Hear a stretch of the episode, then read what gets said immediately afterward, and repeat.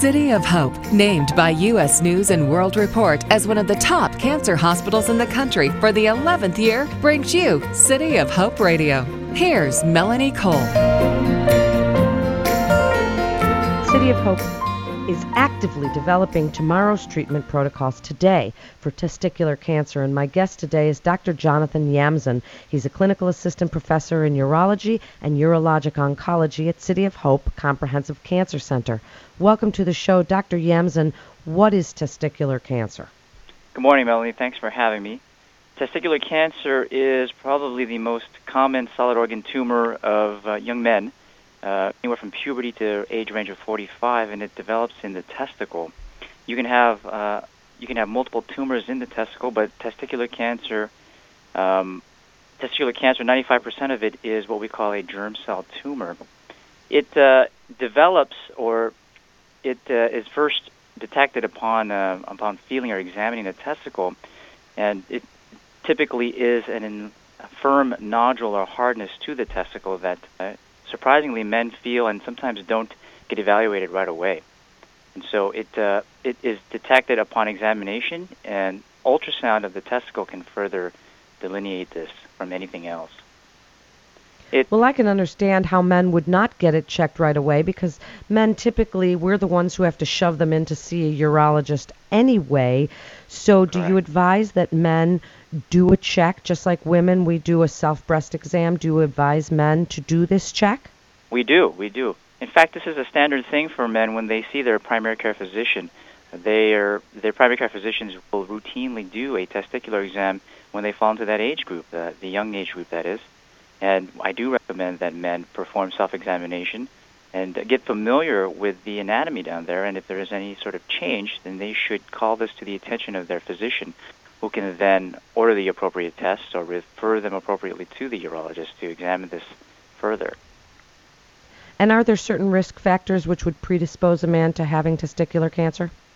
Great question. The there are uh, the single most notable risk factor is when a man has a history of the testicle being undescended in childhood. Uh, this occurs, um, the, the, the descent of the testicle happens late in utero, and sometimes it fails to descend completely when children are born uh, prematurely. Uh, and so that kind of history where the testicle did not make it all the way down into the scrotum or required some sort of assistance or surgical intervention, it's those men that will have an increased risk of developing a tumor in the testicle. Sometimes, uh, about maybe 5% of the time, whatever insult took place for one side to descend, it affects the opposite or normal testis, and tumors can develop rarely on that side. Um, there are other risk factors, including what we call testicular atrophy. If the testis didn't develop fully for some unknown reason, that testicle also has an increased risk of developing testicular cancer. Interestingly, uh, maybe 10 to 15 percent of testis cancers are detected when men are seeking assistance uh, with regard to infertility issues. And so it's upon the workup of infertility that physicians recognize, hey, there's a there's a tumor going, there's a tumor here in your testicle, and we need to further work this up. So, if a man feels a lump, goes in to see you, are there other symptoms that you want to let the listeners know about that might, if they're not feeling a lump, that might come up? Well, it's uh, it's pretty. It's usually the, the lump is the primary thing. On, on occasion, you get symptoms of disease that has already disseminated or spread. We've had patients advance, uh, present in advanced manners where they're feeling abdominal pain, abdominal fullness, even back pain.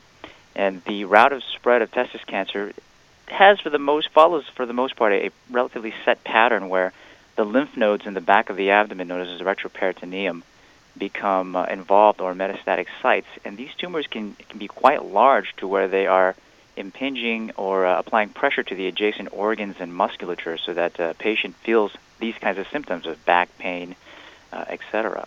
And so those are the kinds of symptoms that, uh, that would manifest as well. We've had patients present with shortness of breath because they've developed tumor metastases into the lungs. Uh, or even feeling palpable uh, masses all the way up into the lymph node chain toward the neck uh, which were firm and they just sort of developed over time. And sometimes they were overlooked. You know, patients with this age group have very busy lives, and they sort of just blow them off. And finally, when they get evaluated, they recognize that hey, there's a large testicle also, and finally the imaging reveals that this is a uh, testis cancer. Dr. Yamzon, once it is diagnosed, how is it treated? What are the typical treatments? Because I think this is probably the scariest but yet most interesting part of this conversation is because men are worried about what the treatment involves. Well, the treatment will depend uh, uh, on the stage of diagnosis, at the stage at the time of diagnosis. So, in general, if uh, men present early and the uh, the testicle is really the affected, uh, the primary site of of uh, the primary site of detection, then the testicle is removed and then, depending on what the pathologist finds, because the testicle is removed and sent off to a pathologist, and they'll look at it under a microscope and tell us the different cellular subtypes of testis cancer, and they will then, uh, based on that, the the treatment regimens are a little different. You can have things called seminoma, where it is very radio and chemosensitive. Now, in general, if, if there's no evidence of spread, the removal of the testicle may be curative at usually 80% of the time. And so part of the part of the staging process is not only looking or examining the testicle with the ultrasound, but also doing what we call a CT scan. The CT scan will cover the chest, the abdomen, and the pelvis, and will tell us uh, to what extent uh, the disease has spread. Now, the unique thing about testis cancer is it also has tumor markers it's uh, it's really the model of, uh, of a lot of cancers in that it has specific blood detectable markers that are indicative of the subcellular subtypes and the activity, and we can use these tumor markers to monitor its response to therapies. So going back to treatment, if the tumor was confined only to the testicle, we opt to survey or watch everybody uh, moving forward because up to 80% of these patients are cured with just the removal of the testicle alone if there is disease in the retroperitoneum, uh, and depending on the size of, the, of that disease, but usually if there's disease in the retroperitoneum, they move on to something like chemotherapy. If there's very small or limited disease uh, in the retroperitoneum, they may be eligible for radiotherapy if it's only seminoma. But if there are multiple subtypes of, uh, of uh, testis cancer, then they'll want to get chemotherapy. And if the, usually the, these uh, tumors respond well, for the most part, to the chemotherapy. If there are residual tumors remaining despite the chemo, then these can be surgically removed. So, now side effects. If you have to remove a testes, uh, men, I'm sure, are worried about is there any involvement or sexual dysfunction that goes with that removal? I mean, if the cancer is gone, they should be happy about that, but then they worry about the side effects.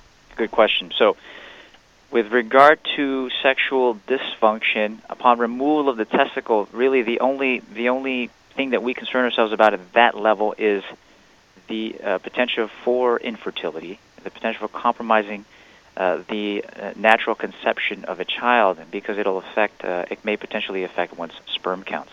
And so, before we embark on any therapy, we encourage men to engage in sperm banking. Now, it's a difficult thing in, in today's medical world, and that a lot of insurances don't cover this, and so it, it becomes a difficult uh, uh, task for those who don't have the means to do so. But we do encourage men to uh, cryopreserve their sperm in the event that they wish to father a child in the future. Now, the removal of the testicle may affect one's fertility, and subsequent therapies such as chemotherapy may also do that. And it's for these reasons we we want we have patients uh, bank sperm when it's feasible for them. When we, I did mention to you the surgery earlier, um, which we routine, which we pretty much do now after uh, chemotherapy when there are when there are residual masses after chemotherapy.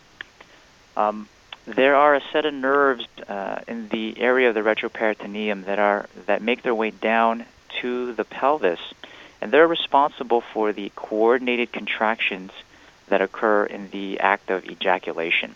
Now, this is the you know forward propagation of, of semen uh, so that it's deposited into the uh, vaginal vault. And when some of these nerves are disrupted, or if, if we uh, cannot, there is if it's infeasible to preserve them, and we have to compromise these nerves to remove the tumor, men may have difficulty, or men may not experience uh, ejaculation uh, appropriately. They may not propel semen in forward direction, let alone propel any at all following a But they can still like have an erection. One thing has can, nothing to do with the other, right? Exactly. They can still have an erection. They can still experience orgasm or heightened sense of uh, of climax during intercourse, but it really becomes a conception or fertility issue at that point. And in just the last minute, if you would, Dr. Yamzon, please tell the listeners why they should come to City of Hope for their urologic cancer care. Well, at City of Hope, we have a very experienced team. Uh, we we cover all aspects uh, of uh, of urologic oncology, and um, you know we're a tertiary can- can- uh, cancer center, and we specialize in, in treatment of these uh, very advanced uh, cancers, and we've we've got it broken down into um, into a very set pattern, and we got minimal variations. We we minimize our complications, and and we are you know contributors to the National Comprehensive Cancer Network guidelines, and so uh, we find ourselves at the forefront in conjunction with other major cancer centers in uh, in developing the treatment paradigms and uh, and um, and optimizing them. Thank you so much. You're listening to City of Hope Radio. For more information, you can go to cityofhope.org. That is cityofhope.org. This is Melanie Cole. Thanks so much for listening.